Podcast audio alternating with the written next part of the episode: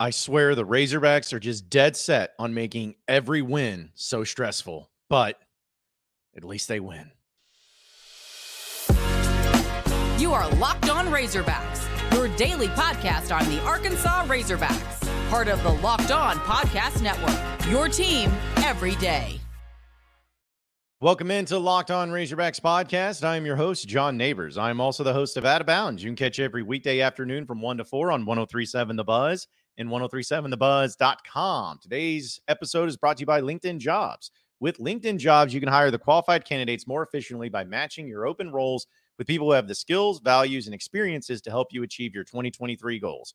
Post your job for free at linkedin.com slash locked on college. Terms and conditions do apply. Hope everybody had a wonderful weekend.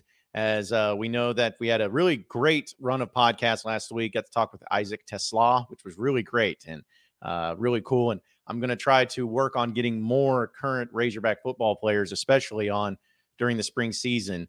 And uh, hopefully we can be able to catch up with them and talk with them a little bit more and get to know them a little bit more. So we'll keep you updated on that. But uh, it was a good weekend for Razorback basketball because they were able to once again find another way to win. Now, let me be clear in this game against South Carolina, I did not expect 65 63 final score. I did not expect Arkansas to uh, skip by with the by the hairs of their chinny chin chin to win this game. I thought it would be an easy win, but I, you know what? I just need to stop doing that. I, I just need to stop being dumb and just assuming that this team is going to have nothing. There's that they're just going to ever have a win that can just be smooth sailing like just blowout city from beginning to end, and that's it. But as I said, the only thing that matters is that this team won. That's the most important thing. This team won. And if you think about the times where they were struggling and losing, it was a completely different feeling. But when you're at least able to go out and to finish the game, make some plays down the stretch, there are those elements to it. And, and we'll go through uh, a few of the stats here uh, just to kind of recap the box score here for Arkansas. So you had really good games by, I think the player of the game had to be Jalen Graham. Uh, guy had 12 points in the first half, uh, had four points in the second half, so didn't have as many, but went eight of 10 from the field, had played almost 22 minutes, did have three turnovers, which was frustrating. But I'm telling you, this guy's got some legitimate offensive skill sets for his size. Like he's so crafty. He's able to just scoot around and move around and flip things up and th- things over top. I mean, you can tell why he was all Pac 12 and why Muss wanted him on the team. Now, I will say, as much as I like Jalen Graham and as much as I like his offensive game, his defensive game is it's it lacks. It lacks pretty big time. And that's why he doesn't play as often as what people probably want him to or thinks that he should or whatever. But uh, either way, he was able to provide much needed points. Like you don't win this game without Jalen Graham having the big game that he did, especially um, in the first half. So really good game out of him. Devo goes has 15 points. Uh, he played all 40 minutes. In fact, you had three players and Council, Black, and Davis. All of them played every second of this game. You had Devo with 15 points, Black with 13 points, and Council with 10 points. Those are the double digit scorers across the board. And you know, none of them really had a great offensive game except for the fact that Devo, this is what cracks me up about Devo. Devo hit four threes in this game. He went four of 10 from three point land. So, really great game out of him, but five of 12 from the field. So, you're talking about Devo now, where all but two of his shots were three pointers. All but two of his shots were three pointers. So he's become a three point threat now, and he's going to go out there and, and, do some do some big things and try to try to make that work. But uh, he did have two assists and two steals in this game, too. Uh, came up with four rebounds. So, really good game out of him. Black, 13 points, six rebounds, four assists, one steal, two block shots. He had a really good game. Uh, hit five of seven from free throw land. Uh, did a good job with that. And uh, then you had, the, you know, the Mitchell brothers, which we talked about last week of being so good and had really great performances. They were not really factors in this game. Makhi Mitchell, he only played five minutes in this game, and that was a coach's decision, according to Eric Musselman. So uh, he only had two points. And then Makhel Mitchell played under 20 minutes in this game, had five points, four rebounds, and one block shot. But uh, Jalen Graham took a lot of that time, a lot of their minutes in there too. And Jordan Walsh came off the bench. Uh, he played 33 minutes. So he didn't start, but he played 33 minutes and got only four points, but 10 rebounds, one assist, and uh, one block shot and did a really good job def- defensively. So that's kind of looking at it from Arkansas's perspective. They shot the ball pretty well. I mean, they hit about 47% from the field, uh, 26% from three point land. The only guy to hit a three was Devo, but he went four of 10. Arkansas went four of 15. So you're talking about only five other threes were taken. Like Ricky Council took three, Black took one, and Walsh took one, and neither of them made it. So 4 of 15, still not great. Free throws, nine of 13, not great, but still above about your, what your average is. But honestly, this game for South Carolina came down to two dudes who went for 20 points Josh Gray and Meechie Johnson. Now, Josh Gray was the one that was really frustrating because he's a seven foot tall dude, right? Like he's, he's really tall and he's a transfer out of LSU, but he was averaging three points a game coming into this game. Just dumb. And so he goes for 20 points and 14 rebounds because why not? He only played 26 minutes. Why wouldn't he go and have the game of his life against Arkansas? That's just the way it is. So that was weird to see where he was just really dominating uh, Arkansas down low and getting a lot of wide open dunks. But Meechie Johnson was unconscious. He got he went five of eight from three. He had 20 points, six of 13 from the field.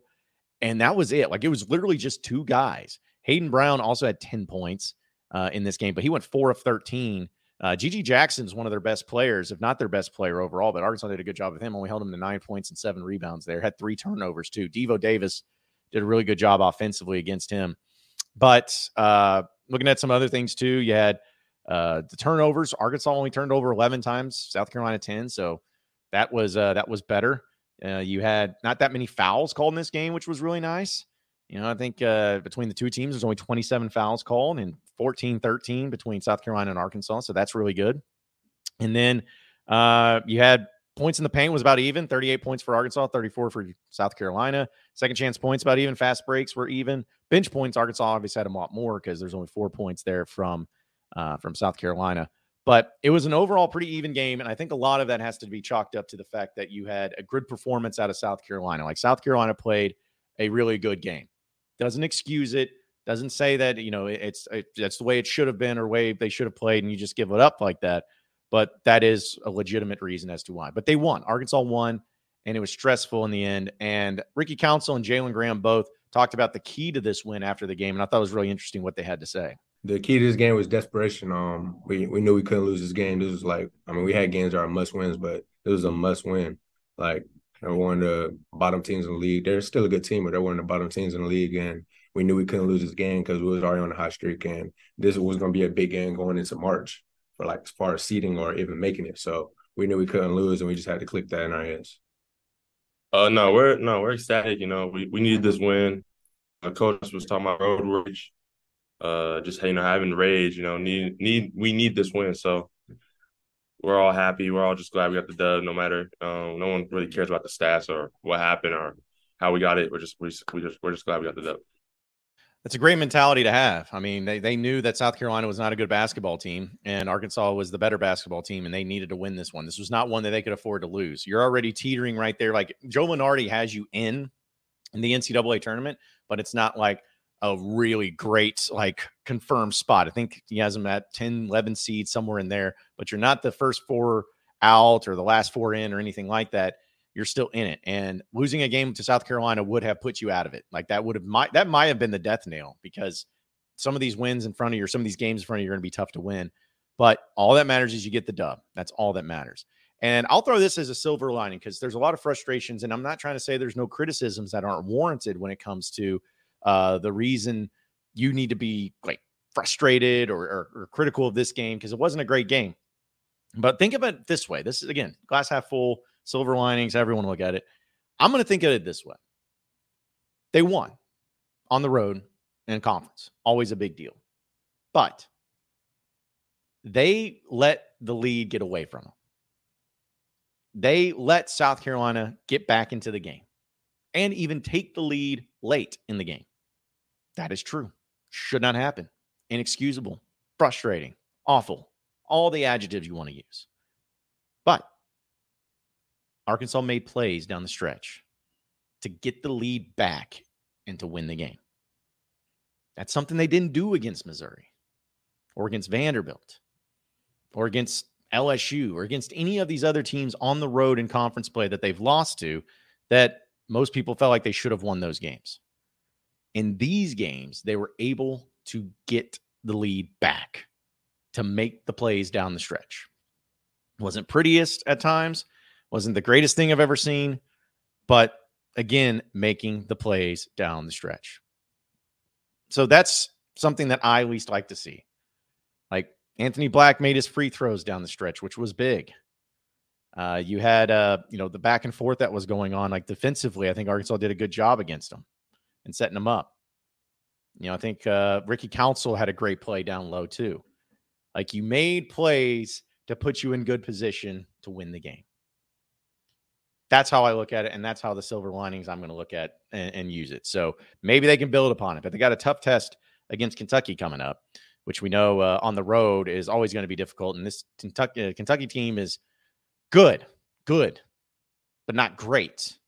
So it could get interesting, just kind of depending on how it all goes. Uh, but we'll talk about this team itself and ask the question are they actually good? We'll get to that. But as a small business owner or hiring manager, you need to know that success in 2023 all depends on the team members that you surround yourself with. And that's why you have to check out LinkedIn Jobs. With LinkedIn Jobs, you can hire qualified candidates more efficiently by matching open roles with the people who have the skills, values, and experiences to help you achieve those goals. LinkedIn Jobs helps you quickly attract qualified candidates to your open jobs with targeting tools. They go above and beyond resume data. And by using insights from your job post, your company, and their 875 million member profiles to put your post in front of the most qualified candidates. It also makes it really easy with LinkedIn jobs to screen and rate applicants based on your job qualifications all on one platform. That's why small businesses have ranked LinkedIn jobs number one in delivering quality hires versus leading competitors. So with LinkedIn jobs, it helps you find the qualified candidates that you want to talk to faster. So post your job for free at LinkedIn.com slash locked on college. That's LinkedIn.com slash locked on college to post your job for free. Terms and conditions do apply. You are Locked On Razorbacks, your daily podcast on the Arkansas Razorbacks, part of the Locked On Podcast Network. Your team every day. All right, so moving on into the next segment of the Locked On Razorbacks podcast, talking about this team, this basketball team, this Razorback basketball team. Because even after the win against South Carolina, I had people tweeting at it saying, This team's not good. talking about Arkansas. They're they're not good. They, they, they can't close out games. Arkansas is going to get smoked by Kentucky. I hate the way they go into prevent offense. Uh, you know, maybe if Nick Smith comes back, it'll be better, but not right now. It's it ain't good. Like eh, all of that stuff has been thrown around. And I started thinking about just the, the, the simple question of is this team good? Is this Razorback basketball team good? Which, of course, is very uh, subjective. But if you just look at them right now, they're 16 and 7 overall. They're 5 and 5 in conference play, which ties them with Missouri. Uh, I don't know how the tiebreakers would go because they went one and one against each other. I think it's something to the extent of uh, your record against the upper uh, part of the SEC and right now, Arkansas does have the win over A and M, which is big. So, and if they get one against Kentucky, that'll put them in great shape. But they're middle of the pack. I mean, they're middle of the pack in the SEC right now, with some work to do. And you know they got a tough schedule in front of them. You know, at Kentucky's the next big game. You got at A and M, at Bama, at Tennessee. Those are your four ne- your four next road games in this conference are all against NCAA tournament teams, or at least in the case of A and M, uh, right there on the cusp of being an NCAA tournament team. And you're also playing for the top five teams in conference coming up. So we're going to find out a lot about this team. But when it comes to the question of are they good? Are they a good basketball team? I'm just going to put it simply. They're solid. They're fine. They're not great. They're not appealing. They're not sexy. They're not a team that is going to go out and dominate people. They're not a team that everyone's going to, you know, make it must see television to watch. And honestly, the way things have gone, I would say that as of right now, with the current roster, this is the team that probably of the teams that are going to make the NCAA tournament, or okay, we can even throw in all of Muss's teams, all of Muss's teams. This is probably his third best right now. Uh, of course, I think that the uh, the team last year was was I see that's the thing is always tough is like what was better the Moses year the JD Notae year. I think probably the Moses year was a better overall team, had a lot more youth and inexperience, but talent wise was there. And then last year's team was really good. So it was like really close. They're just different, but both really good.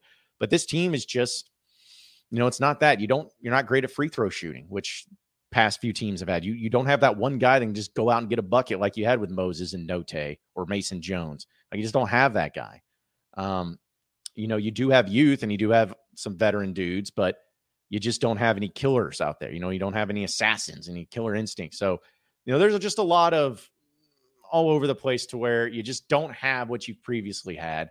But yet this season's not over. So there's a lot of things to get to. But I'm just telling you right now, and I'm, I'm trying to be honest, trying to be honest about all.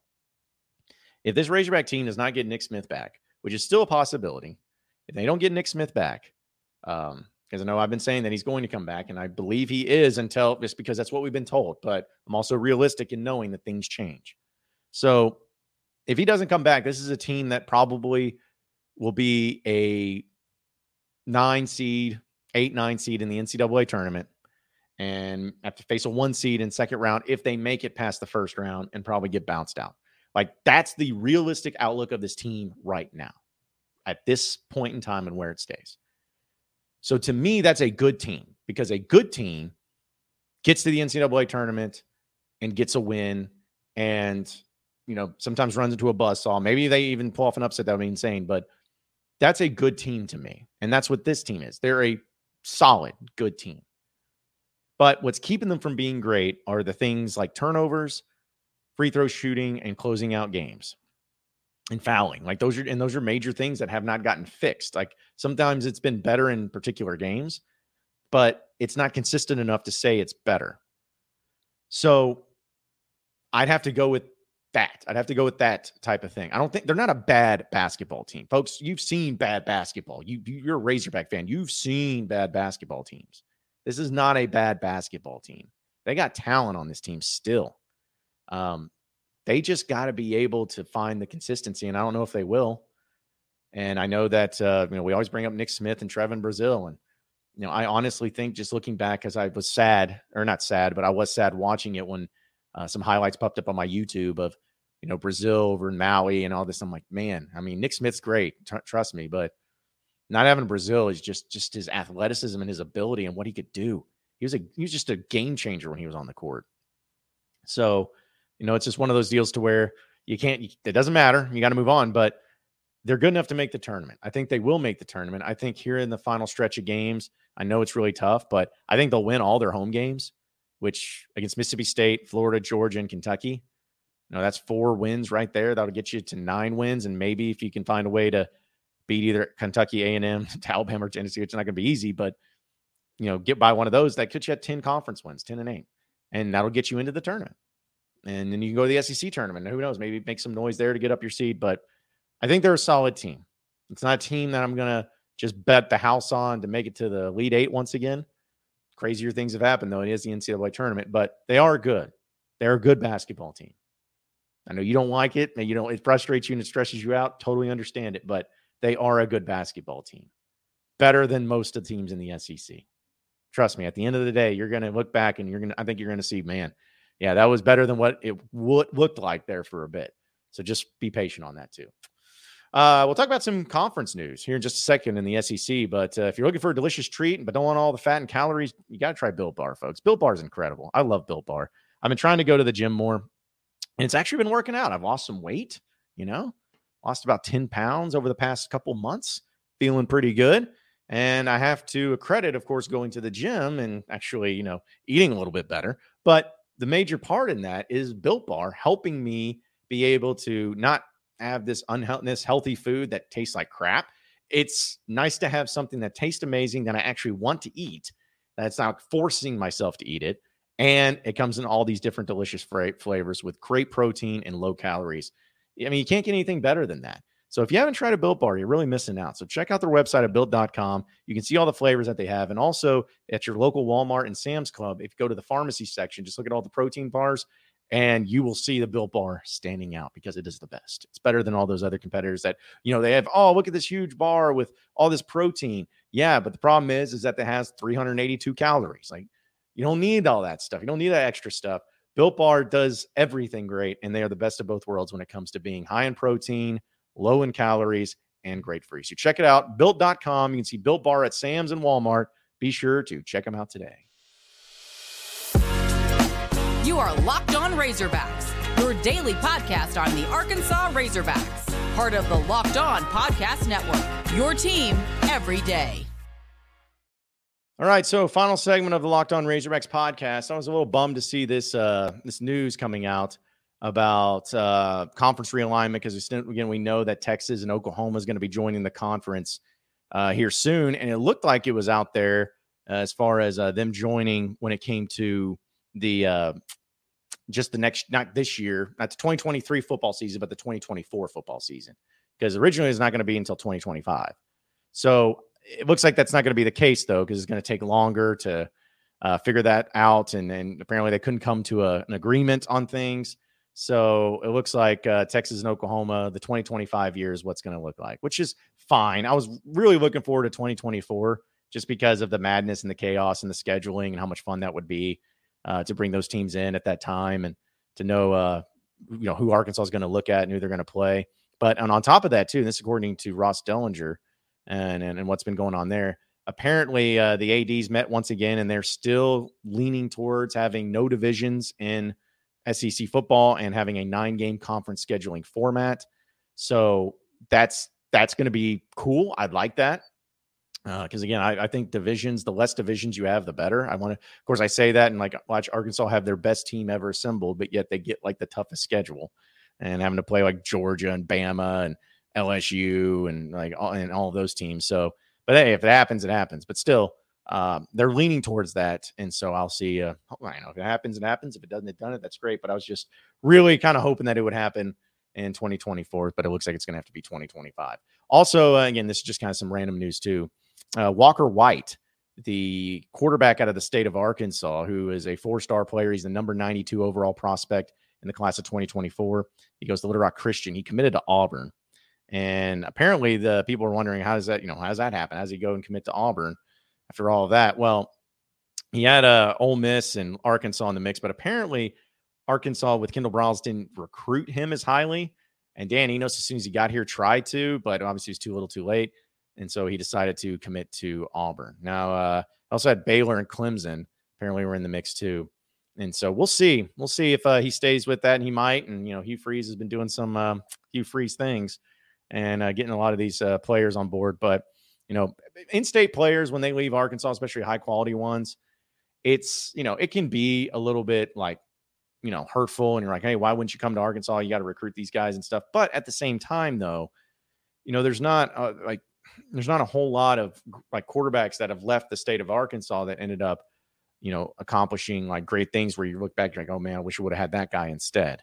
Um, not to say that they weren't good quarterbacks. Like I'm not saying that at all. I'm just saying like you know, I think about like guys like Kyle Frazier when he left to go to Auburn. Actually, um, you know, it just it didn't pan out as highly for him as what a lot of people were expecting it to be for him. Uh, so you know, I think about him. I think about uh, Gerry Bohanon, who's been all right, but you know, he's like I said, he's been okay. But it's not like you're constantly looking over at that other school saying, "Man, I wish we had that guy instead of KJ Jefferson." You know, Criswell the same way. He's back at Arkansas now, which is awesome. Love that. But you know, when he was over at North Carolina, you weren't like, "Man, you know, we're missing out on him." Wish he was here instead of KJ. So it's it's sometimes it can just be different. So don't worry about it. I know you want all the in-state kids. We all do, but that's not something that really concerns me as far as uh him going to Auburn. I'm not, you know, pushing the panic button saying, "Oh my gosh, they're terrible," especially since he's only committed. I mean, he could decommit and come to Arkansas for all you know. So, but I think it's fine. I think it'll be okay. But uh, wanted to also address that because I know a lot of people were talking about that and it was on their minds there as well. Appreciate everybody listening in to Locked On Razorbacks podcast. Be sure to like and subscribe to the podcast on iTunes or on Google Play. You can also get after me on Twitter at Buzz John Neighbors for any questions, comments, concerns that you may have. We'll keep it going from there. Same podcast time, same podcast channel tomorrow afternoon. Have a great day, everybody. We'll see you.